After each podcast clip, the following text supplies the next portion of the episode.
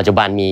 แพลตฟอร์มโซเชียลมีเดียเยอะมากเนอะการที่เราจะมีเครื่องมือที่สามารถจะต่อเข้าไปได้ทุกแพลตฟอร์ม ในการที่จะสื่อสารไปยังลูกค้าอยากจะทำแคมเปญโฆษณาต่างๆเนี่ยมันก็จะช่วยให้เราจัดการตรงนี้ง่ายขึ้น ตัว Marketing Automation เนี่ยตรงตัวก็คือการตลาดอัตโนมัติ มันจะเป็นการตลาดที่เราสามารถตั้งไว้ล่วงหน้าได้นะครับว่าเราอยากจะให้ระบบเนี่ยทำงานยังไงบ้าง ซึ่งตรงนี้เนี่ยมันก็จะไปผูกกับการใช้ข้อมูลเนี่ยมาเชื่อมโยงว่าเราต้องการที่จะสื่อสารไปหาลูกค้ากลุ่มไหน ธุรกิจแบบไหนที่จะได้ประโยชน์จาก CDP นะคะ หรือว่าเป็นพวกแบบ Marketing Automation บ้างคะน่าจะเกือบทุกธุรกิจเลยนะครับ เพราะว่าทุกธุรกิจก็มีลูกค้าอยู่แล้วเนอะแล้วก็ยิ่งถ้าธุรกิจไหนเนี่ยให้ลูกค้าอยู่บนแพลตฟอร์มออนไลน์เนี่ยครับก็สามารถนำพวก CDP หรือ Marketing Automation เนี่ยเข้าไปใช้ได้ครับ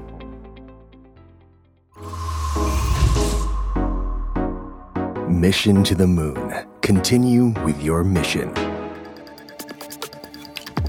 Tech Monday Tech Transformation Tomorrow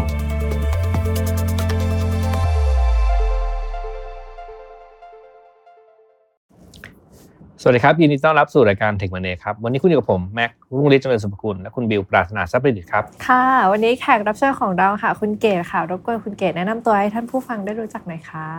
ครับ ผมสวัสดีครับ ผมชื่อวรพัฒน์สัสิบุตรนะครับ ชื่อเล่นชื่อเกศครับ ปัจจุบันเป็น Head of Solution Delivery นะครับอยู่ที่ Connect X ครับ Connect X เราเป็นแพลตฟอร์ม solution ที่เป็น CDP นะครับหรือ Customer Data Platform นะครับที่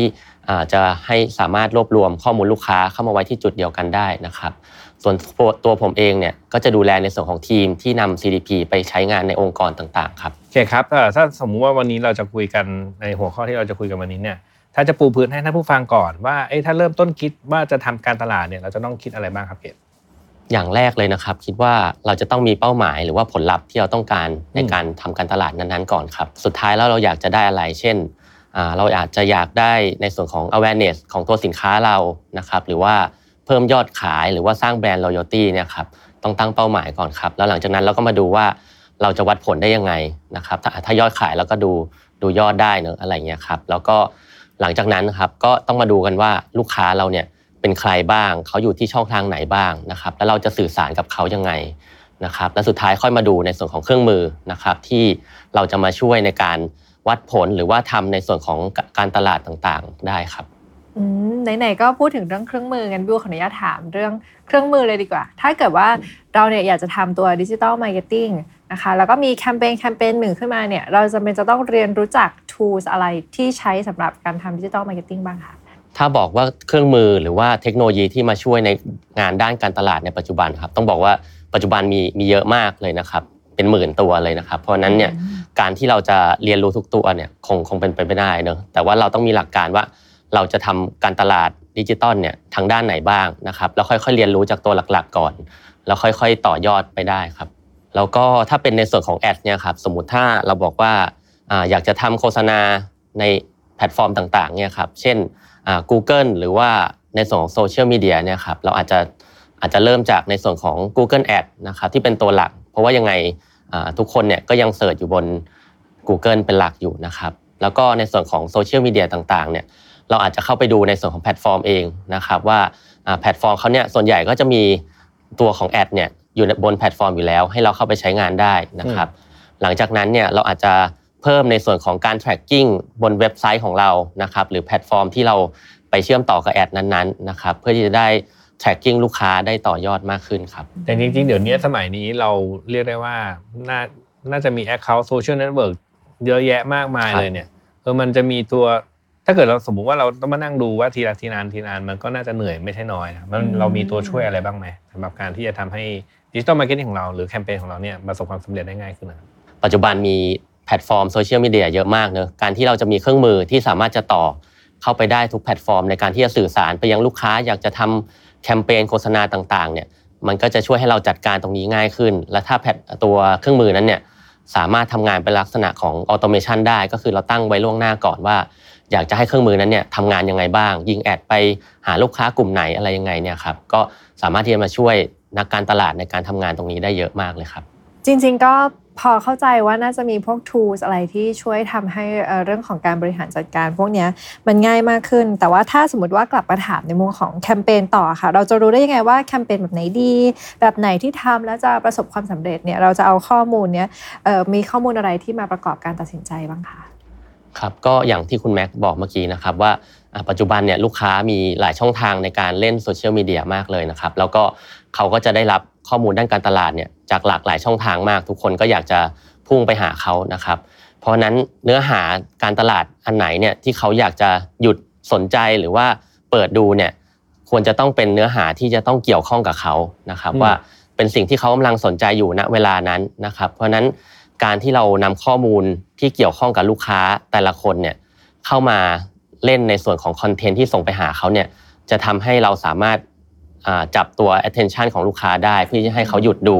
หรือว่าเปิดอ่านสิ่งที่เราส่งไปหาเขาได้ครับขอย้อนกลับมาเมื่อกี้เนี่ยครับเกดเออเมื่อกี้พูดถึงเจ้าตัว automation เนี่ยเวลาเราพูดถึงเออเดี๋ยวนี้ผมเคยได้ยินเหมือนกันแหละเออ marketing automation เนี่ยเออแล้วเวลาเราพูดถึงไอ้คำคำนี้เนี่ยจริง ๆ แล้วมันเรากำลังพูดถึงอะไรอยู่ครับเกดอ่าตัว marketing automation เนี่ยตรงตัวก็คือการตลาดอัตโนมัติเนอะแต่ทีนี้มันจะเป็นการตลาดที่เราสามารถตั้งไว้ล่วงหน้าได้นะครับ ว่าเราอยากจะให้ระบบเนี่ย ทำงานยังไงบ้างนะครับ ซึ่งตรงนี้เนี่ยมันก็จะไปผูกกับการใช้ข้อมูลเนี่ยมาเชื่อมโยงว่าเราต้องการที่จะสื่อสารไปหาลูกค้ากลุ่มไหนนะครับแล้วก็จะให้ระบบเนี่ยทำงานล่วงหน้ายังไงบ้างนะครับสร้างขึ้นมาเป็นลักษณะของ marketing journey นะครับยกตัวอย่างเช่น ลูกค้าอาจจะเห็นแอดเรานะครับแล้วก็มาเปิดเว็บไซต์ของเรานะครับดูข้อมูลบนเว็บไซต์ต่างๆ แล้วสุดท้ายอาจจะสมัครสมาชิกหรือ drop form เข้ามานะครับสุดท้ายเราได้เป็น lead เข้ามาเนี่ย เราจะไปต่อยอดอย่างนั้นตรงนั้นได้ยังไงนะครับ ก็คืออาจจะส่งเป็นลักษณะของอีเมล หรือว่า Line หรือ message ไปหาเขานะครับ ซึ่งตรงนี้เนี่ยถ้าเราสามารถที่จะอ่า tracking ได้ว่าลูกค้าเนี่ยอยู่จุดไหน แล้วก็อ่าดึงข้อมูลตรงนั้นเนี่ยมาประกอบในการทำ marketing ได้เนี่ยก็จะดีมากเลยครับอืมเริ่มเห็นภาพชัดแล้วนะบิวว่าอะสมมุติว่าบิวกำลังแบบว่าเอ่อ ทำทำอยู่ถึง stage แบบว่าอยากจะกดเข้าไปเพื่อ add Line พูดคุย มันก็จะมีระบบหลังบ้านในการบอกว่าอ๋อถ้าเป็นลูกค้าประเภทนี้จะทำอย่างไรต่อใช่ครับใช่ไหมคะอืมอ๋อจริง ๆ จริง ๆ พอพอพูดถึงการเชื่อมโยงกัน user journey เนี่ยก็คือเขาทำอะไรมาเขาทำอะไรที่ว่าเนี่ยก็คือไปเจออาจจะวิวอาจเห็น ad อ่ามาเห็น ad เราอ่านคอนเทนต์นู่นนี่อ่านมาอะไรอย่าง content งี้ใช่ไหมใช่คครัรับบแล้วอยากเราจะให้ทำอะไรต่อก็ เดี๋ยวเราก็ใช่ไปดีไซน์กันต่อไปอ่าเราอาจจะส่งข้อความไปแนบลิงก์ไปด้วยลูกค้าเปิดอ่านหรือเปล่า หรือว่าคลิกลิงก์ที่เราส่งไปให้หรือเปล่า ซึ่งตรงนี้ก็สามารถกำหนดเป็น journey ได้ อาจจะส่งข้อความ message SMS ไปเพิ่มก็ได้นะครับตรงนี้ แต่เดี๋ยวนี้เนี่ยเวลาทำกฎหมายใหม่เราเลยเออ PDPA ใช่ไหมอ่าเอเอออผมอยากถามเรื่องนี้เวลาทำไม่ว่าจะเป็นเรื่องของ automation เรื่อง security อะไรเงี้ยนะอืมก็มันจะต้อง concern เรื่องพวกนี้ละ ถ้าเกิดว่าเราทำแบบนี้เนี่ย automation เนี่ยหมายความว่าเราก็ต้องรู้เรื่องของเขาระดับหนึ่ง PDPA มาจัดการกับเรื่องนี้มี challenge มีอะไรที่มันต้องคิดหรือว่าทำอะไรเพิ่มเติมไหมครับครับครับผมมีแน่นอนครับ เพราะว่าอนอกจากตัวกฎหมาย PDPA เองแล้วเนี่ยตัวลูกค้าเองเนี่ยปัจจุบันก็มีความตระหนักมากขึ้นนะว่าอ่าข้อมูลของเขาเนี่ยก็อยากได้เป็นความส่วนตัวของเขาเนี่ยไม่ใช่ว่าทุกใครก็สามารถติดต่อเขาไปได้ตลอดนะครับ เพราะฉะนั้นตรงนี้เนี่ยในงานด้านการตลาดเนี่ยเราก็ต้อง มีการเก็บข้อมูลแล้วว่าอ่าลูกค้าคนนี้เป็นใครแล้วเราอยากจะสื่อสารไปหาเขาเนี่ยเราต้องขอ consent ก่อนเนอะปัจจุบันก็คือต้องขอ consent ว่าอยากจะติดต่อไปสื่อสารทางด้านการตลาดช่องทางไหนบ้าง ต้องระบุช่องทางอะเนอะ SMS Line หรือว่าอีเมลอะไรอย่างเงี้ยครับซึ่งตรงนี้เนี่ยเราก็ต้องเก็บข้อมูลของลูกค้าแต่ละคนเลย ว่าเขาให้ consent กับเรายังไงบ้างอืมแต่ทีนี้เนี่ยพอเราจะไปสื่อสารกับเขาเนี่ยอ่าการที่จะระบุแต่ละคนแล้วก็มาทำเป็น journey เนี่ย ตรงนี้เนี่ยเราควรจะใช้ tool เข้ามาช่วย เพื่อลดความผิดพลาดเนอะสมมติถ้าเราแบบลูกค้าไม่ได้ให้ consent มาบางคนเนี้ยแล้วเราไปส่ง SMS หาเขาอะไรเงี้ยครับก็จะผิดทั้งกฎหมาย PDPA ด้วย แล้วก็ลูกค้าก็จะรู้สึกไม่ดีต่อแบรนด์เราด้วยครับ แล้วทีนี้เวลาเราทำไอ้พวกไอ้ตระกูลทำไอ้ตัว automation พวกมันเนี่ยเรามีข้อมูลอะไรที่เราเอ่อเรียกได้ว่าเป็นเอ่อเราจัดเก็บแล้วทำอะไรประโยชน์ให้กับตัวแคมเปญของ user ได้บ้างไหมครับ ก็หลักๆเลยก็แน่นอนครับมีตัวข้อมูลลูกค้าเองนะครับว่าเขาเป็นใครที่อยู่อะไรต่างๆ หรือ demographic นะครับแล้วก็ถ้าจะเสริมเข้ามาก็จะมีในส่วนของพฤติกรรมลูกค้า จากจุดที่เรามี touchpoint กับลูกค้าช่องทางต่างๆนะครับไม่ว่าจะเป็นมาซื้อสินค้าโดยตรงเนะว่าเขาอาจจะซื้อสินค้าอะไรกับเราบ้างนะครับแล้วถ้ามีส่วนของเว็บไซต์เราอาจจะ track เขาได้ว่าลูกค้าเนี่ยมาเยี่ยมชมเว็บไซต์เขาสนใจดูสินค้าอะไรของเราบ้าง นะครับโอเคงั้นถามในมุมของ Insight นิดนึงครับ Insight อะไรบ้างที่เราควรหามาให้ได้ แล้วเราจะใช้ประโยชน์จาก Insight อันนั้นอย่างไรคะปัจจุบันเนี่ยเราควรจะต้องดูของพฤติกรรมของลูกค้าเป็นหลักครับ ขึ้นก็อยู่กับธุรกิจของเราว่าเป็นธุรกิจประเภทอะไรนะครับแล้วนำอินไซต์เหล่านั้นเนี่ยทำความรู้จักกับลูกค้ามากขึ้นนะครับอ่าถ้าจะยกตัวอย่างอาจจะเป็นในส่วนของถ้าเรารู้ว่าสินค้าของเราเนี่ย ลูกค้าต้องกลับมาซื้อซ้ำในทุกๆกี่วันนะครับเราอาจจะดูว่าได้ว่าเอ้ยเราเราทำแคมเปญที่จะสื่อสารไปหาลูกค้าเพื่อให้กระตุ้นเขามาซื้อกับเราเร็วมากขึ้น หรือว่าซื้อได้มากขึ้น อาจจะทำ cross-sell upsell ได้มากขึ้นตรงเนี้ยครับแต่จริงๆขึ้นขึ้นขึ้นชื่อว่ามันเป็น insight มันก็ insight แหละเออมันก็เออเรารู้แล้วล่ะคนนี้ครับมีคนกลุ่มนี้มีพฤติกรรมกลับมาอย่างไรอะไรอย่างนี้ แต่ว่าแล้วยังไงต่อเออถ้าเกิดว่ามันเป็นอะเป็น Connect X ครับเออเราจะเอาแคมเปญ หรือว่าเราเอาอินไซต์เนี่ยมาทำให้การมาเป็นแคมเปญใช่ไหมมันมีวิธีการคิดหรือว่าต้องมีวิธีการทำมันมีกระบวนท่ายังไงบ้างครับตัว Connect X เองเราเนี่ยเราเป็น CDP เนอะเราก็เก็บข้อมูลลูกค้ามาไว้อยู่แล้ว แล้วก็พฤติกรรมต่างๆ ของลูกค้าจากทุกๆช่องทางนะครับมารวมไว้ที่จุดเดียว แล้วก็ข้อมูลเหล่านี้เนี่ยเราสามารถเอาไปตั้งเป็นเงื่อนไขนะครับสร้าง Marketing Journey ได้นะครับว่าข้อมูลเหล่านี้เนี่ยเราจะไปสร้างไปส่ง content ให้เขายังไงบ้างนะครับในช่องทางไหนนะครับแล้วก็เวลา ที่ส่งแพลตฟอร์มที่ใช่นะครับ หลังจากนั้นเนี่ยอ่าข้อมูลที่เป็น Insight ครับเราตั้งเงื่อนไขได้ ส่งไปหาเขานะครับใน content ที่เขาอยากจะเห็นนะครับในทุกๆช่องทางครับผมธุรกิจแบบไหนที่จะได้ประโยชน์จาก CDP นะคะหรือว่าเป็นพวกแบบ Marketing Automation บ้างคะ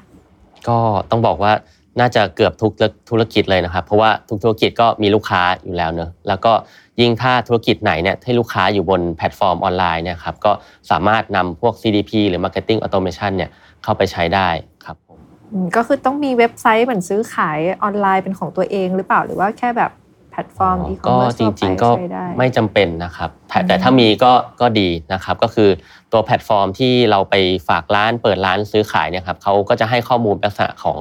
order transaction เพื่อเราให้เราทำการส่งสินค้าไปหาลูกค้าได้นะครับ แต่ถ้า